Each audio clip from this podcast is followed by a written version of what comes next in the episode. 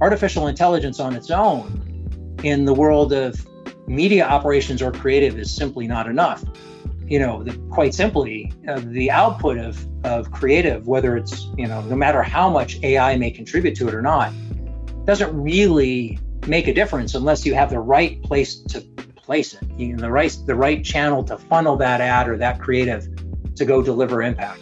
That's Matt Collins, Director of Product Marketing at Mountain, our sponsor on this episode of the Digiday podcast. Later in the show, Custom talks with Matt about the rise of machine learning within advertising and how marketers can use these tools within their CTV campaigns.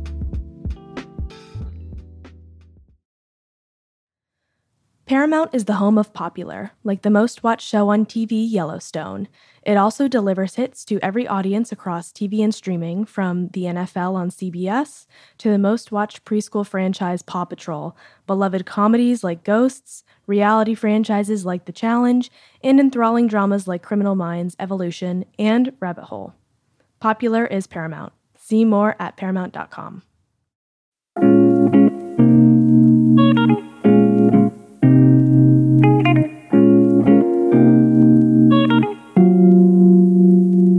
Hello and welcome to the Digiday podcast. My name is Tim Peterson. I'm the senior media editor at Digiday. And I'm Kayleigh Barber, media editor at Digiday. So, Kayleigh, you had the interview this week and you spoke with Kris Doerfler, who is the director of innovation at CMI Media Group.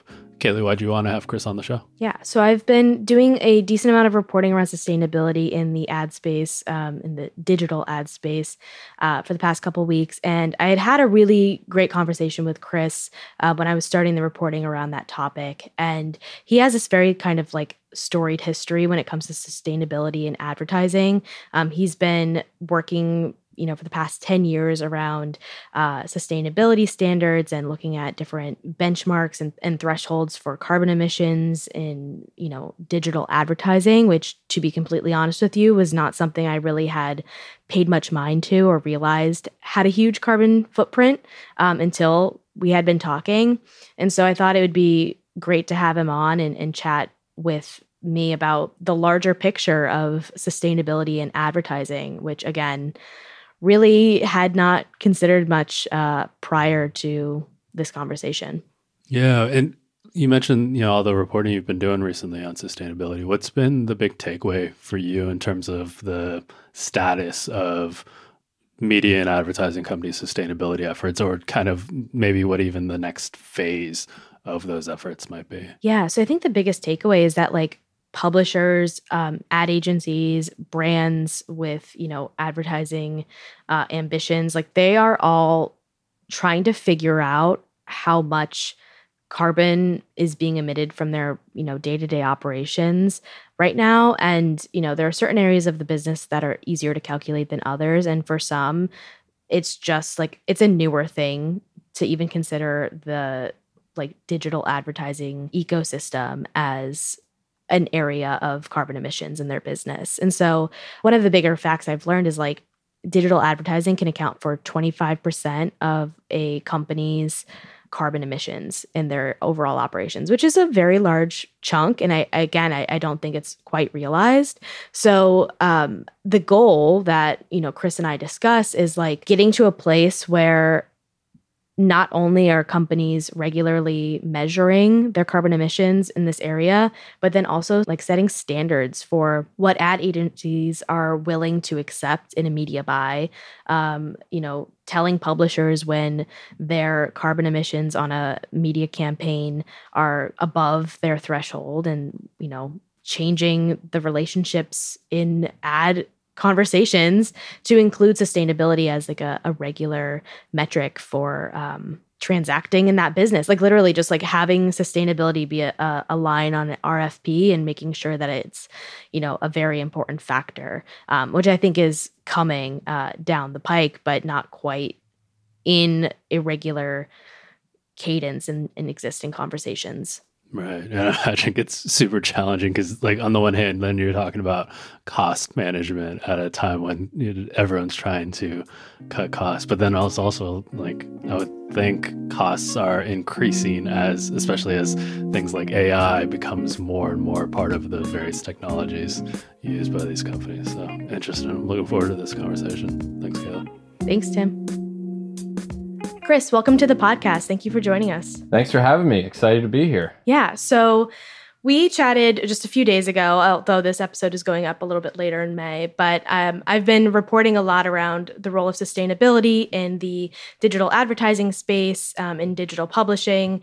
And when we spoke for the stories I was reporting, I thought you'd be a great guest to have on so that we could dive a little bit further into sustainability, carbon emissions, um, and really just, I think, the biggest like shock for me was learning how substantial digital advertising uh, how substantial of a role digital advertising has in carbon emissions for different companies uh, you know carbon footprints.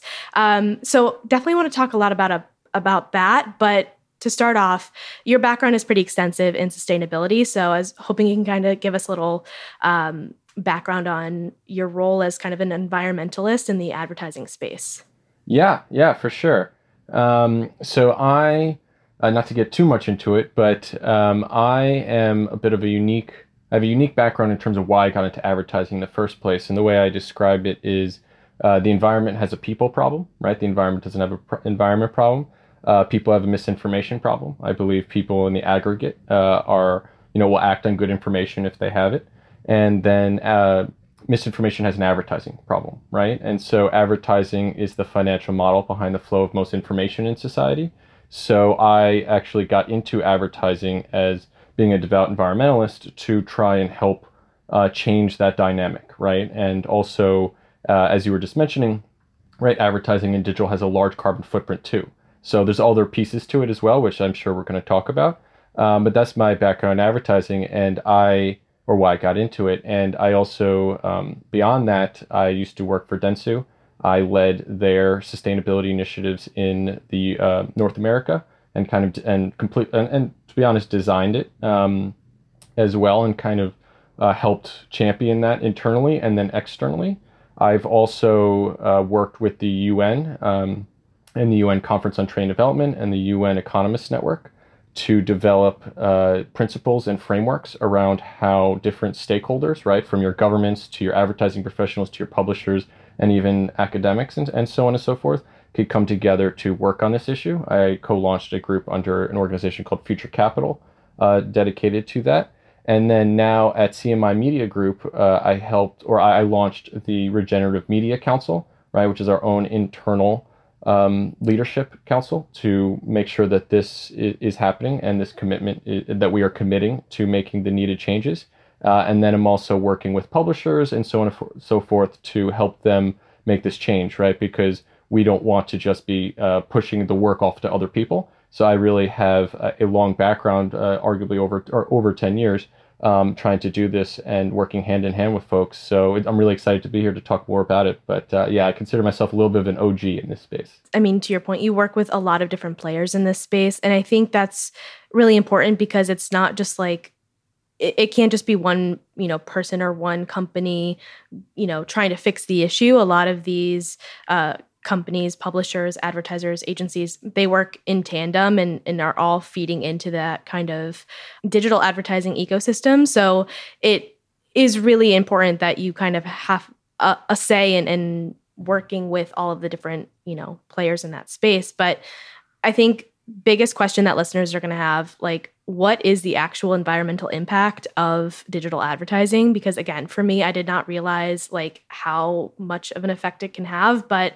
i think uh, it was scope 3 a company that uh, measures um, carbon emissions for you know publishers brands advertisers. They I, th- I think it was their COO who had told me like 25% of, um, or up to 25% of a company's scope three carbon emissions can come from digital advertising, which is a substantial amount. And when you think about scope three in general, like there's a whole guide on this on digiday.com for people who are confused. But like scope three in general can be the largest portion of a, a company's carbon emissions. So like yeah, help us full, like fully understand the environmental impact here because I think it is a lot more than people realize. Yeah, for sure. So uh, I have a lot of thoughts around that. So first off, right to your point, a lot of brands, um, whether or not, and, and I won't name any names, right, because this is really an issue for all brands, no matter where you come from. But for a lot of brands that are producing goods, right? Uh, let's say they're producing plastic or they're producing cars or, or in our case, you know, medications and, and packaging and those type of things. Um, those all have a carbon footprint, right? Uh, but they also have processes that they are um, that are very tough to change in order to make them more environmentally friendly, right? And so one of the things that's actually particularly interesting about advertising is whereas it might take uh, be very tough to cut emissions from raw materials because we're dealing with digital environments it's actually quite easy uh, in comparison right it's not necessarily easy in general but it's quite easy in comparison to cut those emissions down so a lot of our brands are leaning on us because they all have sustainability goals and they're holding themselves to it from a financial standpoint to help them meet that by cutting um, our emissions down, right? And so that is a critical piece to not only, to your point, is it a sizable part? Oftentimes it's um, their third to fourth largest source of carbon emissions, right? Which is somewhat mind boggling to a lot of people. Um, but it's also an area that we can uh, significantly lower um, and then or, or we can make that change more rapidly, if you will. Uh, and then you're also dealing with, uh, you know, for WPP and CMI Media Group, most of our emissions are actually coming from Scope 3 in our supply chain. Arguably over um, 95%, right, are coming mm-hmm. from our digital op- uh, our digital activations and our campaigns, and not just our digital activations, sorry, our our media activations, right, because it, it's across all channels. Um, and so if we want to meet our global uh, goals around sustainability, we need to make that make this change, right? Because that's really the only way we can do it. There's only so many solar panels we could put on a roof, right, to meet this. Um, and then also to your point, uh, there's actually a book uh, I consider is the seminal book in this. It's called uh, Worldwide Waste. Uh, it came out in 2019. Uh, it, it's a relatively short read, particularly for a complex topic, right? It's pretty easy mm-hmm. to get through, in my opinion. Um, but that really dives into the uh, the math and the specifics behind a lot of this, right? And shows how how much of an impact we are having on the global community in, in many different regards, right? From your data storage to how you're serving ads to whether or not you're um, you know uh, so, you know using video or digital display. Uh, a great stat or an interesting stat, I should say, around this was in the it was 2018. The song uh, Despacito, right, mm-hmm. which a lot of people have streamed or uh, at least heard of um, that the streaming of that one video consumed more electricity than Chad, Sierra Leone, Somalia, Guinea-Bissau, and I think the Congo, or I think, or the uh, Democratic Republic of Congo combined. Oh my right? God! So that is right. Those are uh, those are not the most developed countries. However, there's millions of people there, right? So the streaming of that one video had a larger carbon footprint than millions of people right? And advertising, of course, plays a role in that. Media is obviously playing a role in that. Um, so, in order for the world to, uh, and there's actually one other uh, stat that I'll say the Financial Times reported in 2019 that um, digital, and this is on the high end, but by 2030, digital advertising and data could go up as high as 21% of global emissions, right? Which is absolutely staggering and would mean that the world would not be able to meet their emission reduction needs in order to keep you know, to avoid catastrophic uh, climate change um, unless we tackle this, right? So this is not only an issue for us as organizations, but for the world as a whole. Um, and uh, it's definitely something that CMI Media Group, right, we are leaning into because we are owning that responsibility. Um, that we have a part to play in this change, and particularly in the healthcare space, where is our focus. Yeah. And I think one other kind of recent example that helped me understand more like holistically that the digital world does have an impact on carbon is uh, like when web 3 and blockchain were all the rage uh, especially in like i think 2021 yeah um, yeah like the metaverse right too also. Right yeah the metaverse. And like i think it was this idea that like there are servers that are just constantly mining for crypto and those servers are uh, those computers are hooked up to a grid. They use an in, like insane amount of energy. But i think that's the first time i kind of thought of the digital world as having an impact on the physical. And now when you're thinking of like emerging technologies like ai coming into the mm-hmm. in, into the picture right like people are talking about generative ai as this kind of like uh new exciting technology it can transform advertising it can transform publishing it can transform you know most digital whatever but like yeah. there is an added layer of digital carbon emissions that are coming into the picture here. And I think um, I'd love to get your thoughts on kind of how emerging technologies like this kind of layer onto the problem. And if there is this kind of uh, need to like whittle down how many you know intermediaries are involved in the digital advertising economy. But i'm also just kind of curious like how sustainability how carbon emissions in this digital world are measured in the first place because of so many different like added technologies that seem to come into the picture every single day at this rate yeah yeah so uh, it's a very interesting question and um, you know, kind of to touch on it in a few different ways is so I, you know, right. My role is this director of innovation, and I've actually played. Um, it's interesting to bring up Web three because one of my previous roles, um, uh, in, in former organization was to support their venture capital arm uh, on specifically Web three technologies because uh, I have a background not just in sustainability but supporting individual sovereignty, right, and kind of creating healthy online digital spaces as a whole, which data privacy plays a big impact on, right. Um, and so the Web3 world has so much promise in terms of providing more uh, power to people, right, over their, what they're doing and how they're interacting. However, those come with enormous amount of processes, right? And there's also these new technologies that are making data capture far easier um, and and more uh, ability to capture wider amounts of data. But that also means we're capturing more data, which has a carbon footprint, right? And I think traditionally people have thought that you know if we move away from print advertising to digital that would have a lower carbon footprint but we're now realizing that it, it really depends and oftentimes it's actually an even higher footprint right um, and so specifically like you know in web 3 there's certain things that have happened right?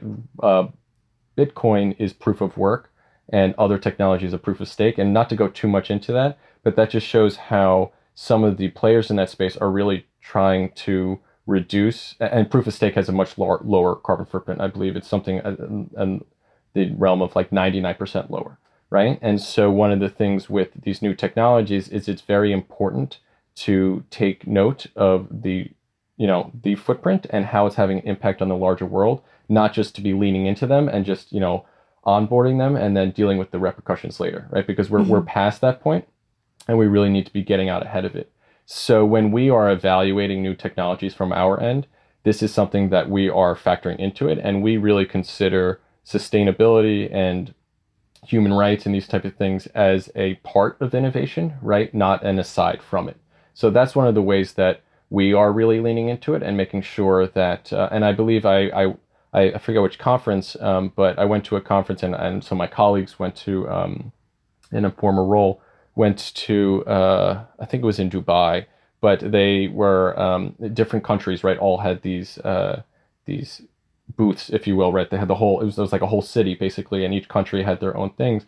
And one of the the themes that came out of that was that uh, innovation and sustainability you can't have innovation without sustainability now. Mm-hmm. right because there's no there's no planet b right there's there's only the world we all live on and we need to make sure that we are um, making it uh, not just livable, but uh, really uh, uh, regenerative, right? And really something that we are all benefiting from. And the value, there's a, a value being attributed to the, both the, the consumer, the, us, uh, you know, as, as agency and brands, but also the wider world and the impact. So, long story short, um, to your point, a lot of these new technologies do have a larger carbon footprint uh, when they're first created, but we're really pushing the partners and the places we're working with to to lower that and to think of how do they uh, expand on these these ideas, these wonderful ideas they have, and factor in these larger societal needs. So, getting into the actual like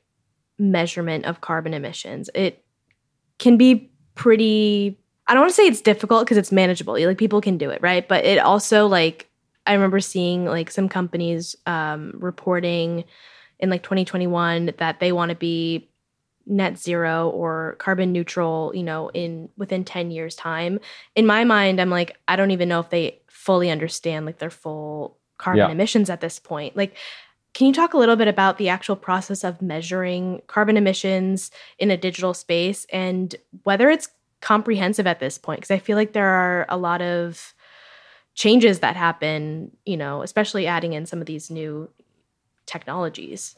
Yeah, yeah. Um so uh, I actually would say it is quite difficult still, right? Mm-hmm. Um, and one of the things that I th- that has been wonderful in the past few years, and I could say this as someone who's been in this for a long time, is the technologies and capabilities to start doing that have vastly increased, right? You mentioned Scope Three. There's uh, also a company called Goodloop.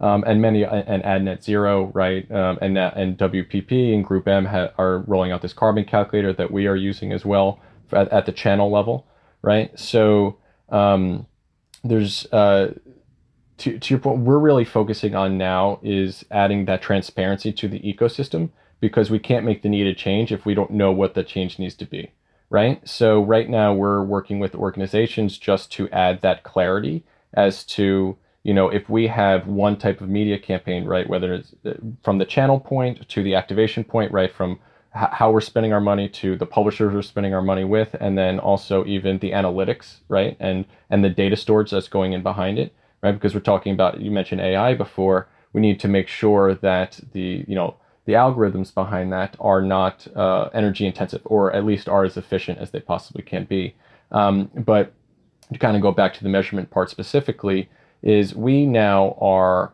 uh, breaking it out into different. Uh, I'm not going to call. I'm not going to say different buckets because that implies that they're not connected, but almost different stages, right? And so you have, and there's also qualitative and quantitative, right? So there's more qualitative scores, which are based off of quantitative scores, but a company called like EcoVadis, right? That they uh, allow, they give companies a rating, and, then that allows different uh, and they audit um, their resources and right you have to provide data to, to show what you're doing from a larger organization. And then that adds transparency to you know we have um, brands come and ask us okay what's your ecovadis score? Right? And that's an easy thing for us to provide to them. It's a little more qualitative for us because right it's just a score doesn't give them the metrics.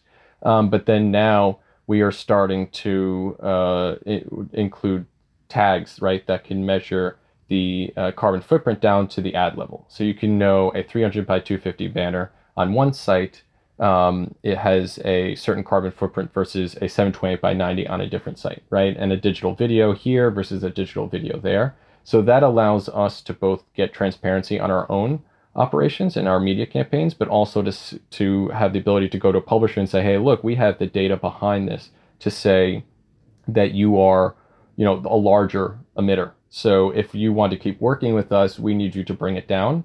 Um, right now, I think you know we, we spoke about in in the article that we talked about. We're really going with more the carrot than the stick. We're not telling people you need to cut it down or else you're cut out. We're more saying we're acknowledging that there is a higher emitter and saying we want to work with you. And here's some of the tools that we think you can use to um, to get there, and we will uh, support you in that. And if you you know as long as you're leaning into it, that's what we need to see. Uh, down the road, that may change. Um, and then there's also other things, right, which is not something that CMI Media Group is touching as much uh, in terms of the creative process, right? But WPP as a whole certainly does, and we know we have the knowledge to be able to help our brands get to this point. But there's an organization called um, Green the Bid, uh, which I recommend everyone, uh, uh, all, all, listeners, looking into. They are re- uh, and or they're really they're an organization committed to helping the media production uh, industry or part of this make the necessary changes. Uh, and now they're, they're connected with AdNet Zero, which some people might have heard of. Um, there's DIMPACT and some other organizations like that, um, which also can uh, do. Um, uh, there's actually another organization I'm just going to say because I think this is particularly relevant for what I'm next going to say. Uh, in the U.S., Planet, uh, a organization called Good Planet, and what they're able to do is help uh, media production companies uh, reduce their carbon from everything from you know the flights that go to shooting something to are you recycling are you using reusable bottles right? So there's so many different parts of this that uh, can you know that can be tweaked uh, in order to and and then also changed in order to make make those need those changes. And so we are uh, long story short we are trying to capture right now we're in the stage of adding that transparency so that we can start taking those next stages to really make meaningful change. Right. So this kind of like giving a grade to a, a, partner or to yourself even to then show like this is where we are in our environmental journey. This is where you know we rank amongst um, our peers. That is adding the transparency layer. So it sounds like in this you know current carrot phase not stick phase that the role of sustainability isn't kind of making or breaking um, media buys at this time, or like you know whether or not um, you at CMI Media Group are working with a publisher or a brand is working with you. It's not really kind of at that decision making point, but it's a consideration. It sounds like. Yeah, so it's it's definitely a consideration. Um, also, one of the things that the reason part of why it's not a breaking point is uh, a lot of your smaller publishers uh, who don't have the resources to make these changes or are being exposed to this for the first time, right? We work in the healthcare space mainly, and a lot of the publishers we work with are not, you know, enormous companies, right? And they don't necessarily have um, the expertise on hand to have already been tackling this. Uh, and then also, you know, minority DE and I, you know, related uh, aspects. We don't want uh, that to be a hindrance in the uh, them showing up and being part of our plans. We just also want to them to know that it's something we're factoring in, and if they do need support, excuse me, we are there to help them. Uh, you know, get to that point. Uh, also, there's another aspect where, and I think all people who talk about this would acknowledge, is there's no real true standardization yet. So it's it's a tough thing to be able to say, hey, we're holding you to a standard that doesn't necessarily exist, right? So we're all kind of writing our own standards at this point, uh, which we all the people who are really linked to acknowledge that that doesn't that's not the best way to go, right? We don't want to have our own methodology. Another company has their own methodology. So a lot of the larger holding companies are coming together, and, and as part of, you know, people like AdNet Zero and, and other folks like that too are also coming together. Uh, 51 Carbon Zero is, is another one are coming together to kind of establish those standards so that we all um, know okay here's here's how we're going to do it and then we could kind of compete as to who does it the best right? And also then we don't want and the way i describe it too is um, we want we don't want to put our flag in the sand and say there's only one way to do it. We want to kind of have a range of uh, of solutions that are in the right vein right are going to get there and some are a little bit lower uh, end, some are a little bit the higher end, but some of the lower end ones might be doing something great again, for example, in data privacy or DE&I, and we don't want to penalize them for not also doing everything under the sun, right? And so we're really trying to treat this as, um, you know, down the road, we're hoping, we're not hoping, we're planning on it being, you know, being a high polluter will actually be more costly than being a low polluter and how do we make these changes so that that is the reality and then people will be rewarded for being more efficient. We're going to take a quick break to hear from our sponsor, then we'll be right back. I'm Christina Ko, Senior Editor at Custom, Digiday Media's in house agency. In this podcast, Interstitial Story, sponsored by Mountain, we speak with Matt Collins, the company's director of product marketing, about the rise of machine learning within advertising and how marketers can use these tools within their CTV campaigns. Uh, creatives are already using it to help to juice their process. Copywriters, for example, are going into ChatGPT to play around with different copy and to maybe reduce the risk of writer's block in creating ideas that they can use to uh, to then formulate their own ad copy. And then generative AI tools like Midjourney are, are enabling users to conjure up uh, images that can serve into storyboards. And there are even tools that do this for video that can help to get those creative juices going. And the results are just extraordinary. Now, these creatives using these tools are able to produce really high quality, emotionally laden uh, inspiration to help them bring their ideas to life. While there are many ways marketing teams are using machine learning tools in their day to day, Matt knows that these tools can only do so much on their own. To be effective, they need human input. That process of generating the brief is thoughtful, it takes time. Uh, but one of the things that's been the most useful for me in the generation of those briefs has been the sharing of those briefs with a creative director who will be responsible for bringing together copywriter, uh, uh, you know, the illustrators, and then ultimately the team that brings that video to life. The creative directors that I've worked with on these projects oftentimes push back and they ask and they probe about what you know what is it that I want uh, the the viewers of my video to feel. What do we want them to to do as a result of of exposure to the video that I'm creating? And they might push back or challenge me on some of my assumptions it's hard to imagine, at, at least as currently configured, that artificial intelligence would be able to bring the critical thinking that's required in order to generate those conversations, which ultimately result in a better brief. And a better brief usually results in a better video. While AI tools do currently have some limitations, as Matt outlined, such as a lack of critical thinking skills, they do allow marketers to make some processes more efficient. And as many marketers are likely happy to hear, AI tools are not meant to replace human beings. The two are meant to complement one another. I think that artificial intelligence is today and likely to remain a powerful augmentation to what people deliver, but it can't replace every step of that end to end process for delivering great creative. Humans still have a big role to play. It also would be the case that uh, it would be a mistake to pin everything on AI, to simply say, hey, boss, check, we've got AI, we're all set. And of course, AI doesn't necessarily on its own bring a performance mindset that has to be set and determined uh, by the people who are creating the rules. So it's important, I think, for advertisers, regardless of whether they're focused more on the media operations aspect or on the creative aspect, to just remember that they've got a significant role to play in making sure that all of that great work that goes into planning, targeting, executing, and optimizing a campaign uh, to be at its very best. You've been listening to Matt Collins, Director of Product Marketing at Mountain, our sponsor on this episode. And now back to the Digiday podcast.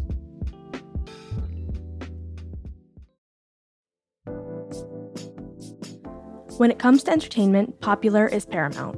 It's the most watched TV media family with top shows including NCIS, South Park, 60 Minutes, and the BET Awards. Paramount Plus is the fastest growing streaming service thanks to favorites like 1923, Tulsa King, and the UEFA Champions League. And Pluto TV, a leader in free streaming, has nearly 79 million global monthly active users. See more at Paramount.com.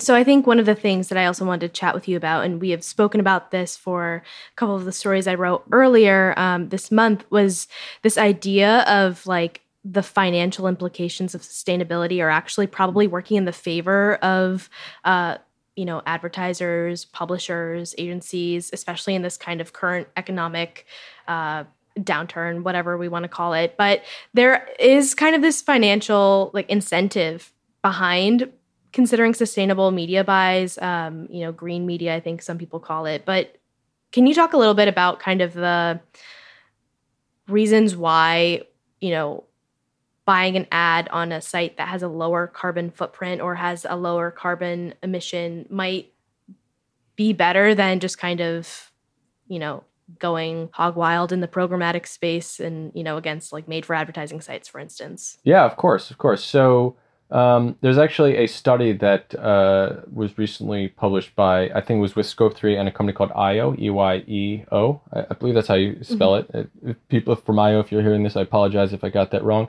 Um, but they came out with a study that uh, showed that um, decluttered ad pages, right? So pages that didn't have a ton of ads that followed you around and really were just overwhelming the user, also had 11 and a half times lower carbon footprint.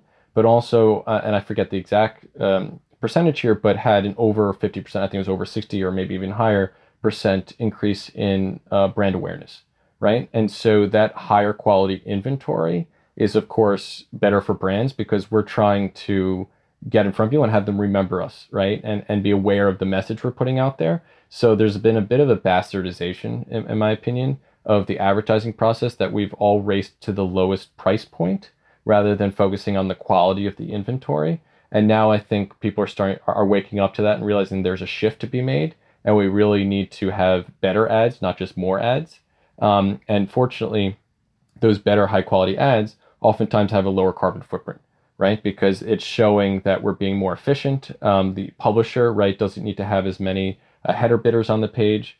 Um, which has a lower electricity use, and a lot of those those uh, different you know those um, reselling tags are not even, to my understanding, right? I haven't been a publisher, um, but from what I've heard, are not even really moving the needle very much, right? There, it's a marginal increase in in the money they're making, and so there's really a, a value to be um, there's really a, a, a win-win-win-win situation happening here right? Where the brand has higher quality inventory.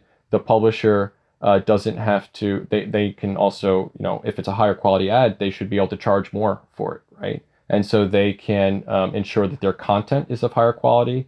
The consumer who is engaging with that content is not being overwhelmed and inundated with information that's separate from the content the publisher is trying to produce out there. Um, and then as an agency we have greater transparency as to the inventory we're buying right because we want to be buying the highest quality inventory and we want the uh, levers to be able to do that um, and then, at, of course, at the end of the day, the, the, the planet benefits from having lower carbon emissions. And so we are really trying to um, kind of make, again, make that change happen in a way that truly is a win-win-win. And fortunately now with a lot of these different, uh, you know, publishers and partners coming into the space, that those that data behind that win-win-win situation is coming to light too. And so we're trying to get that out there to show, hey, you know, to our brands, look, we're not just saying that this is a you know a philanthropic thing, right? You're not just doing this for the benefit of the world, even though a lot of our fortunately a lot of our clients are actually very much for that because the way they work in the health space and health really matters. Um, but they're also we're also able to say, look, it will provide you a better relationship and more trust and you know and then at the end of the day or more trust with your consumer which at the end of the day will drive sales um, and so fortunately that is the case here and so we are and more and more information is coming out to prove that. Yeah, and I think you had touched on um, something that's been happening in the programmatic space. There's this kind of like race to the lowest price point, and because of that, there's been this like I feel like a massive influx in the number of like SSPs and DSPs that are being mm-hmm. used by different partners. And so my colleague Ronan um, had written this story about kind of supply path optimization as being kind of a, one of the solutions that's driving some of the sustainability efforts right now in the industry and because there is this like you need to create transparency before you can kind of like set firm like benchmarks or you know standards for who you're working with and like use those different benchmarks as like where you will spend money and where you won't because you're still working up to getting to that point. What are some of the solutions that can happen right now and how is like supply path optimization something that is currently being put into effect? Yeah so uh, part i love that you mentioned the word benchmark right? Because that's actually something that we're doing internally now uh, is building those benchmarks right and that's part of adding this transparency is is to build these benchmarks and also so that we can communicate that out right um, and so publishers know okay, here's here's where what I'm being held to, right? This it doesn't seem you know behind a black box because one of the things that is fortunate about this uh, this space is the greater transparency for all uh, provides value to all, right? So we're really we're not just keeping the information in house and uh, saying you know please just figure it out yourself and then come to us once you've done it, right? We're trying to say here's how we're doing it uh, and here's the benchmarks we're trying to use. Um, and then can you try and come in under these benchmarks, right? I will also say, right, because I'm not, um, not well, I'm not on the publisher side. I'll say it from an agency side. What we are doing is uh, just as an example, right? Let's say a publisher previously was using 20, uh, you know, header bidders or, or what have you to serve the, or to serve their, um, you know, their their advertising. Uh, we are saying uh, that they should, they need to um, choose let's say the top 10 right it's it varies so i'm not going to don't hold me to that number but essentially, that's the road we're going down. You should choose your top 10 um, so that you are, uh, which would drastically lower your carbon footprint, right? And you're not even, and most of the time, that change in financial value is negligible. If not, it's it's nothing, right? Almost. Um, and so we are trying. We are saying that we are going to be rewarding the partners who are doing that, so they know that once they do it, they are not going to lose out on money. They'll actually be gaining money right? And so that again is again the the, the carrot aspect. Um, and then we're also there's things now like called a, they have different names, but some, green PMPs and so on and so forth. Uh, Sharethrough is a company that's done this uh, very well. Um, but the way we're going to be buying media, so um, through and, and, the trade desk, for example, also has a relationship with Scope Three that allows us to know ahead of time. Here are the publishers that are already doing that right? And here is, uh, and then also if we like the green PMP, is if you only want to buy inventory in those spaces with those publishers or those places that are already doing that, uh, we can do that without needing to, you know, on a day to day level or week to week level, make those changes. It's kind of set in stone for us. And so that's again um, how we are approaching it from an agency to uh, help pu- publishers who are doing this get the, that ad revenue. Um, and uh, down the road, because again, we're having our, our clients are very much excited about this. Every client we talk to, there's literally been no one who's like, oh, that doesn't sound that important. They're all like, oh my God, this sounds great. I'd love to do this uh, because a lot of times these media professionals within the organization um, have been left out of the conversation of these organizations in terms of their sustainability needs, right? So it's actually pretty exciting for them to now be able to say, oh, we can go back to our organization and contribute to this thing that they've all committed to. And most of these organizations have financial commitments, right, where they need to hit this in order to, um, you know, whether or not it's with their shareholders or their financing, you know, it, it varies.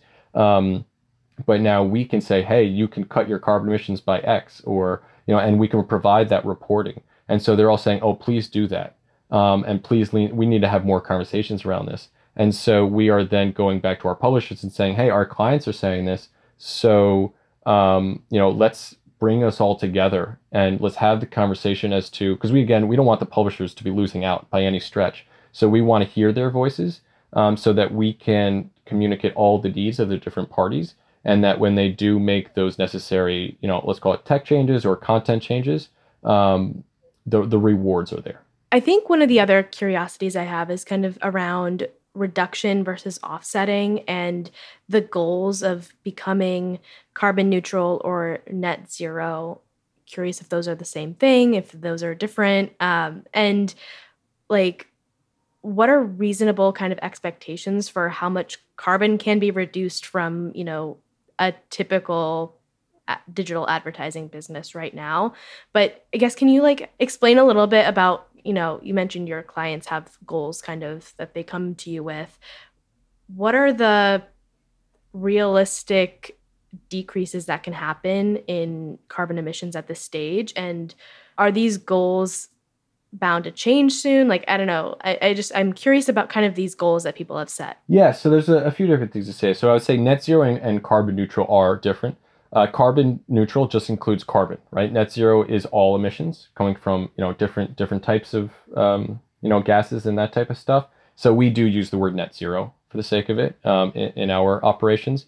And uh, the global uh, science, it's SBTI, it's the Science Based Targets protocol says, uh, and, and, I'm pretty sure I'm right about this, but I might just be mixing up some. Things. But you you have to cut your emissions, but 90% of your reduction needs to come from emission reduction, right? And 10% can come from offsets, right? So right now it's a little bit easier to do the offsets part, um, and if you're going to become, um, you know, neutral on on your your your operations, you are right if companies are focusing on those offsets. And that is how wpp right now is offsetting. So for example all the emissions from our offices are being offset right? And that's currently how we're, we're approaching that. However uh, we do have goals to have uh, by 2025 um, all of our you know operate all our scope one and scope two operations uh, re- sourced by renewable energy right? And then we have 2030 goals to uh, of net zero um, and what I'll say is a lot of those uh, we are held to those, right? And so they're a lot of times they're ambitious. Um, and at the end of the but at the end of the day, we're at the stage where we need to be ambitious, right? Um, and we also need to be sure that they are aligned with scientifically based targets. And so there's organizations that are auditing around those, you know, third parties who are auditing around that. Um, and then we are also in turn auditing some of our partners, like, um, well, I won't go names, but we're also auditing our partners to make sure that they are aligned to that too. Um, and then in terms of will those um, targets get uh, more ambitious, or so I certainly don't expect them to get less ambitious. Uh, there's a chance that we won't hit them, right? Um, just because there's a chance in, in you know in all scenarios that we don't hit them. However, we, uh, we we will be penalized for that, right? But also technologies are evolving the capabilities in the media landscape are evolving right as i was saying earlier the vast majority of our emissions are coming from our scope 3 um, which is mo- most of that is uh, the vast majority of that is coming from our media campaigns, right? There's other things like our flights and that type of stuff that factor into that, but the vast majority comes from that. And so we need to drastically cut those emissions. Um, and with these new technologies that are adding greater transparency and more publishers leaning in, the the landscape will change. And so the ability to make those changes will also change in, in accordance. And so again, we are, but we're not taking a passive stance on that. We are saying, you know, again, particularly from the CMI Media Group standpoint, we are reaching out to our, our healthcare publisher sites um, and then you know other sites that we work with uh, quite a bit and saying that they need to to make that change um, and they need to hit, create their own scientifically based targets and provide them to us so that we know uh, that and, and have them be audited themselves right? So then we know they are aligned to the same commitments we are because they're our supply chain and which is in turn our client supply chain. So unless they make the change the change isn't going to happen and vice versa to a, to a large degree. Um, so that is a bit how we do have set in you know set goals that we are being held to. However we are where we can we certainly want to be more ambitious um, and then where we feel that we're not achieving that you know on that road we are saying okay what what do we need to do to get more be- on track better? Um, rather than just saying ah you know it's tough luck. Um, no we're, we're taking a very active role in all of that. Right.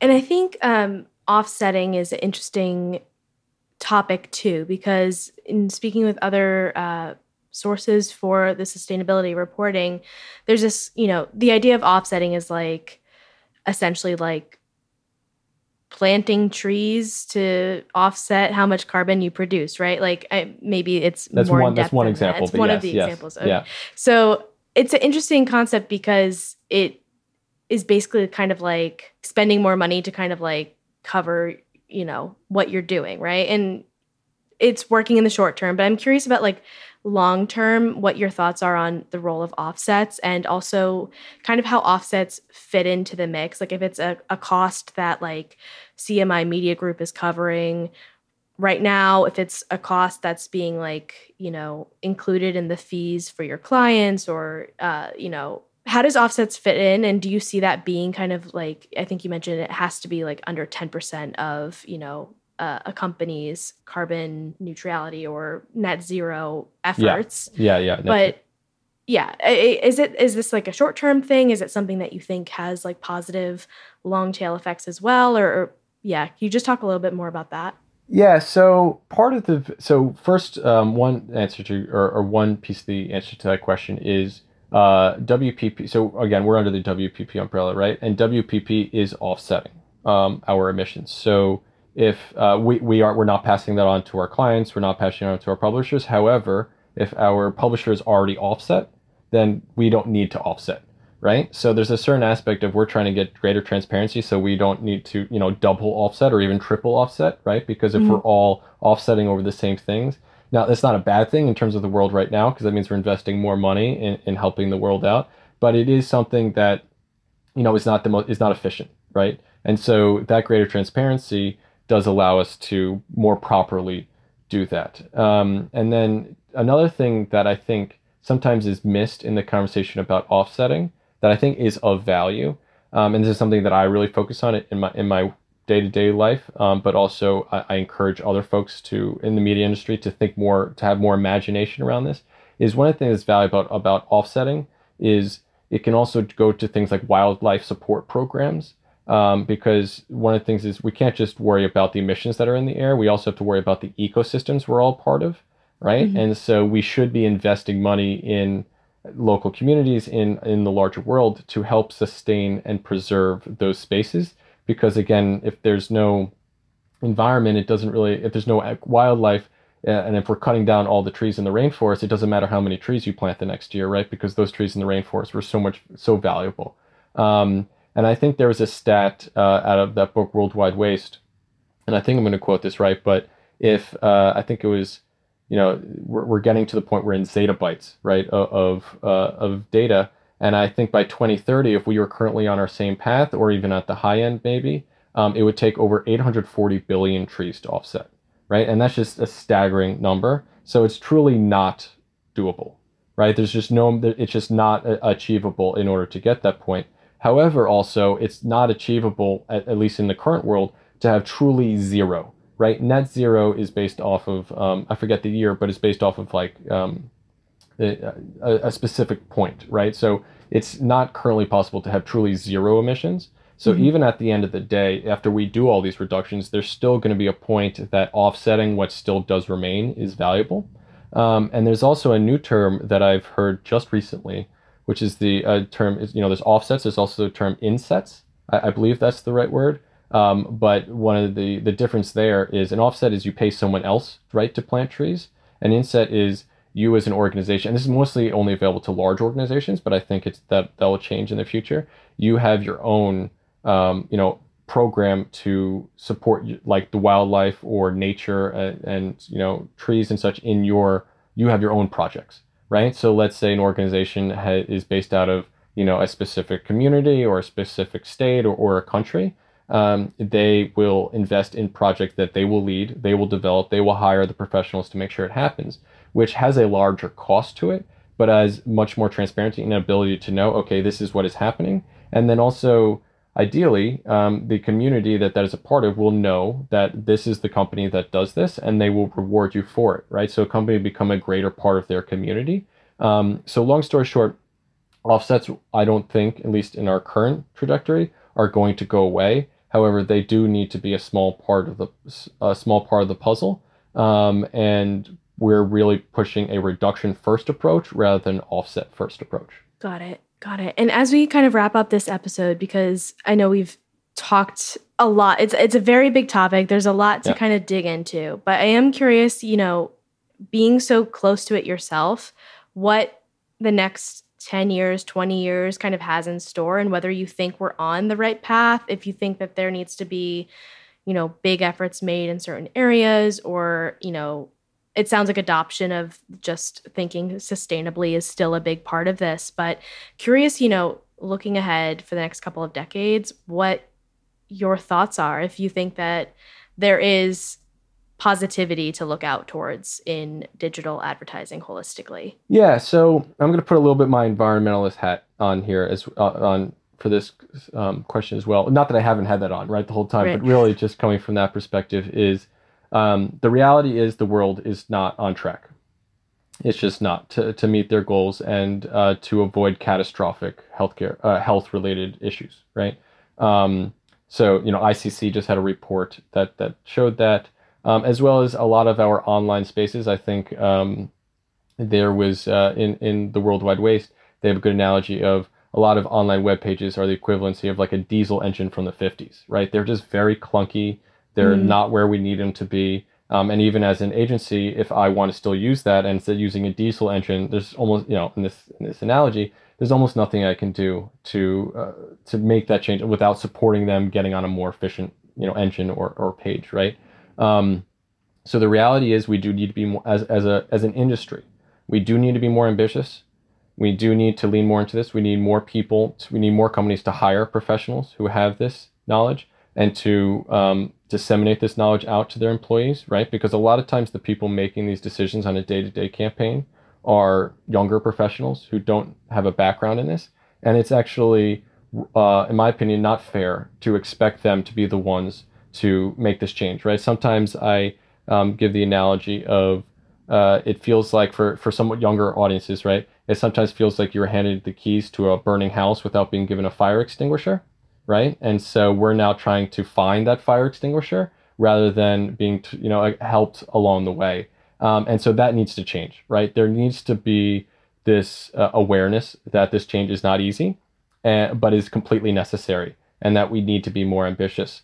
Um, however, what I will say, where I do have hope, um, is first off, I like to give the analogy of I think people focus too much on building the house rather than putting their brick down.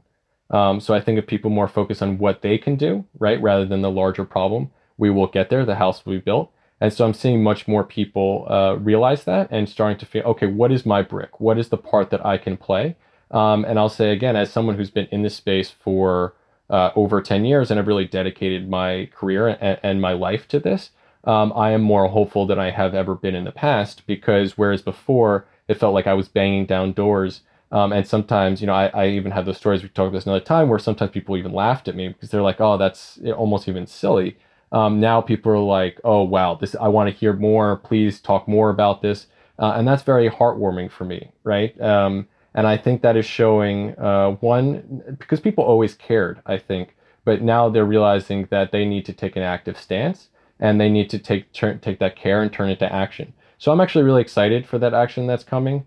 Um, and as an environmentalist, this was never going to be easy. Uh, it is a long term thing, right? So starting to see people wake up and make those necessary changes is giving me hope for the fact that these changes will happen rather than people still being in the dark. So long story short, we do need to be more ambitious. We do need to make more changes. However, um, people are starting to make those changes, and I think you know with the ingenuity that so many people have and the brilliance of all so many people I talk to, I am hopeful that we will get to a point where we have a regenerative system and a regenerative society where nature is a part of that and it is not being left to the wayside.